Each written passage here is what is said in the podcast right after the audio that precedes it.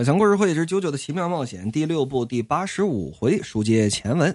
上回书说到，众人开车继续追击神父，在车上啊，徐伦睡着了，梦见自己的父亲了，下意识的，嗯嗯，下意识的，他身子首先往旁边一靠，整靠在安娜苏肩膀上，手呢一搂安娜苏这大粗胳膊，哎呀，给安娜苏美的呀，真好看，真好看。低头看着这 Mickey Mouse 一样的这发嘴儿，再看看这口绿，徐伦涂那不叫口红啊，绿色的口绿啊，然后脑袋上染着绿毛，呵，真好啊！你说这天底下怎么有有生物会长得这么可爱呢？卡哇伊迪斯内就林江，还靠着我睡着了。哎呀，我终于，我终于见到徐伦了，我已经下定决心了。我之前我就想来着，等我越狱，我看见徐伦之后，我就告诉他，我要干嘛？我不能这么磨磨蹭蹭的。嗯，现在不说，几时说？我对他是真心的。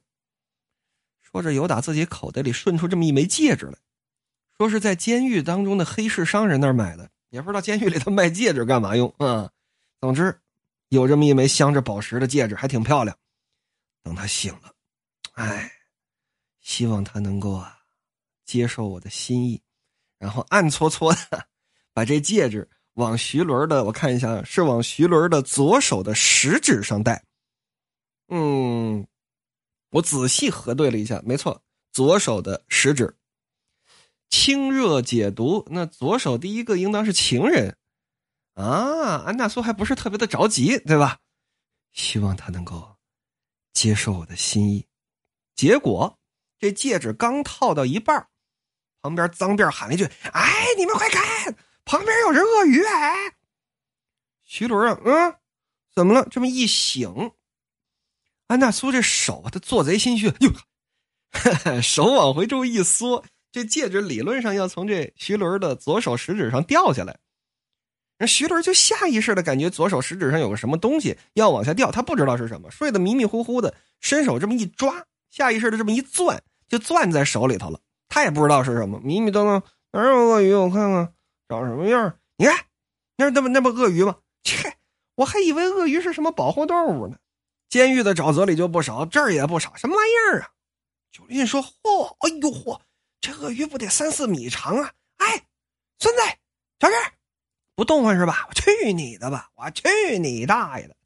啪，一把把手里攥着不知道什么东西就给扔出去了。那边鳄鱼呢？哎，正搁那爬着呢，晒暖呢，对吧？没招谁，没惹谁。嗯，谁打我？谁打我？也没啥反应，反正一小戒指嘛，一小戒指。徐伦跟那对，牛逼，看见没？这高速移动我都能打得中。哎，好啊，脏辫还跟旁边捧呢啊！安娜苏一看啊啊，伦儿，伦儿，你刚刚把什么扔出去了啊？让我看看，让我看看你的手。妈。你说什么呢，安娜苏？旁边张贝尔说：“安娜苏，你怎么了？我让你把手展开，让我看一看。”安娜苏都哭了啊！第六部难得有这种 温馨搞笑的情节啊！不是咋了？咋了？安布里奥也跟着劝安娜苏：“你跟这闹什么呢？你你这就不不懂啊！你们就不懂啊！哎呦，还不能说？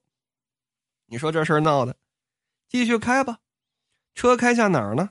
首先要经过离奥兰多市大概一百二十公里的肯尼迪航天中心，然后继而继续向大西洋海岸边，进而到达卡纳维拉尔角。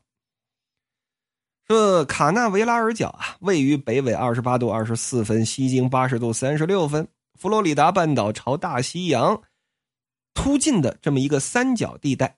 占地面积大概三万四千公顷的，是这么一片广大的沙洲。在这片残留有远古自然景观的沙洲上，自二十世纪五十年代开始，肯尼迪航空中心便坐落于此。这里不仅会将来自世界各地的宇航员送上宇宙，还会发射火箭卫星啊、实验用的宇航船呐等等等等。该中心设有可供普通市民游客参观的区域，不过能去的方法。只有一个，这里不通列车，也没有定期巴士，要想参观，只能开私家车或者租车去。跨过进入领地的桥之后，汽车呢会抵达游客中心的停车场，在这之前是不能够停车的，也没停车的地儿。游客可以在游客中心的票务广场购买入场券，通过安检之后即可入场。相机等物品可以随身携带，但是大型背包是不许带的。而且像这种人多的地儿啊，就像就包括各位坐飞机，你看那个机场也一样，怎么呢？不是说所有人啊来了就能进。他专门有这么一个保安啊，负责拦着，啊，有这么一个安检人员吧，负责拦着。一看，哎，攒了这么二三十人、四五十人了，哎，在一块往前走。而这肯尼迪航天中心呢，因为人太多了，所以说呢，每次啊，这个隔离栏拦上之后要等十五分钟。而此时神父啊，正好被隔在了上一波的最后一个。虽说下一波他是第一个吧，但是就差点儿啊！这红绿灯 就差这么两秒钟你就过去了，就是这种感觉。神父此时啊，就浑身难受的那种表情，怎么个难受法呢？就就就像肚子里憋了股火啊！嘿，我今儿今儿就想解解乏的那种感觉一样。扭来扭去，扭去扭来，浑身啊冒虚汗。一看他跟这扭来扭去的。在前面这一波的最后一位游客一回头，哎呦，你看，你看，你怎么不过来呀？啊，那个先生，他跟这保安说：“不好意思，那个是跟我一起的，那个多一个人无所谓吧？您您看能不能让他过来？来来来来，不跟这等着进来啊？”神父也没多说话，直接就进去了。进去之后看都不看这位一眼，就见这位啊倒是挺热情。你看，等到下次通行啊，还得等十五分钟呢。哈哈哈哈呃，您是您是牧师啊，还是一般的神职人员呢？哈 哈只要我这个人呐能帮得上忙的，我通常都会搭把手。这个先生，您是来观光的吗？啊，这个神的奴仆也会对火箭有兴趣啊。哈哈哈与其说跟这地方不搭嘎，还不如说呀，哎，这您您应当更了解这个神和宇宙，它它有联系呀。要我说，神是什么？神其实就是外星人。当然了，这跟您这种身份的人聊这个话题，是不是有些有些不尊重啊？就见神父说：“你说完没有？我为什么一定要回答你的问题啊？你乐于助人，帮助别人已经帮助完了，那赶紧走，你还指着别人谢谢你吗？但是如果想打发排队等候的时间，那就去找别人，毕竟我来这儿也不着急，这十五分钟。”啊，这位是自讨无趣，而神父一直处于这种发情状态啊，哈哈哈的发情状态。在排队等候期间呢，因为这通道很长很长的，一波一波慢慢的往里进，过了这道岗，其不是前面还有呢，旁边得有这个电视继续给这些等待期间的游客讲解。说这个女士们、先生们啊。要让火箭冲出地球，最难解决的是引力问题。引力所带来的阻力，哪怕减少一分，对于火箭的升空都是有利的。因此，普遍认为发射火箭的场所最好开设在赤道附近。这是因为在地球自转的离心力作用下，赤道的引力要比北极地区更弱。田径的跳高选手在南方可能会跳出比北方更好的成绩。而神父就跟这嘶哈嘶哈嘶哈嘶哈，而且这眼睛啊，白眼仁可逐渐就变黑了。在这边继续听介绍，而且卡纳维拉尔角的洋面海平面很有特色。海平面一般指的是海拔零米，但是近年来人们逐渐发现，实际上根据地点的不同，海平面也会有所不同。例如，印度洋马尔代夫群岛的洋面，根据调查。那里的海平面向下倾斜了近一百米，而相反的，日本国的日本海海平面则抬高了三十米左右，而这里卡纳维拉尔角的洋面则抬高了五十米之多。也就是说，地球的引力不是恒定的，一即是说，卡纳维拉尔角正是地球引力最为薄弱的地方，且据说再加上月亮的盈亏所带来的潮汐作用，海平面还会再往上抬升至一百米。卡纳维拉尔角是地球上最适合发射火箭的地方，哈斯哈斯哈。而就在此时，就听“噗”的这么一声，刚刚啊乐于助人的这位老哥死了。怎么死了？旁边啊有这么一个游客端着这么一杯可乐，这可乐里边这个饮料啊，突然就像海的波涛一样翻涌，从里边溅出这么几滴，溅到了这个热心老哥的脸上。就见这水呀，哗啦啦啦啦啦啦啦，啪，往后这么一推，直接给这位怼到后面这么一栏杆上，栏杆上凸出来这么一个柱子，嘣，有打后脑勺可就怼进去了，哗哗淌血，死了。不光是他，所有的游客都朝着那个方向倒过去了。不光是这些游客，整个建筑物外面、里面。能活动起来的东西，基本上都朝着那个方向倒过去了。比方说，建筑物外面的这些车，朝哪儿倒？各位这么理解：你现在所处的这个空间，你背后的那一面墙是地面，你脚底下踩的这个地面突然变成了墙，那么你的身体是不是因为引力问题，啪要往后倒呢？就拿小强我个人来举例吧。我这个直播间啊，假设我突然往后倒，那么首先我将拥抱，呃，我看看是哪一个啊？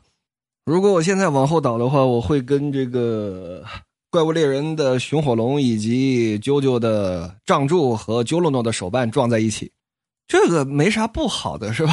但是我现在脚踩着的地面的东西会往下滑，跟我一样都往下滑，而我现在面对着的这面墙就成了天花板。这天花板上有什么东西朝全都朝我这边砸过来了，因为我现在后面这面墙变成了地面了。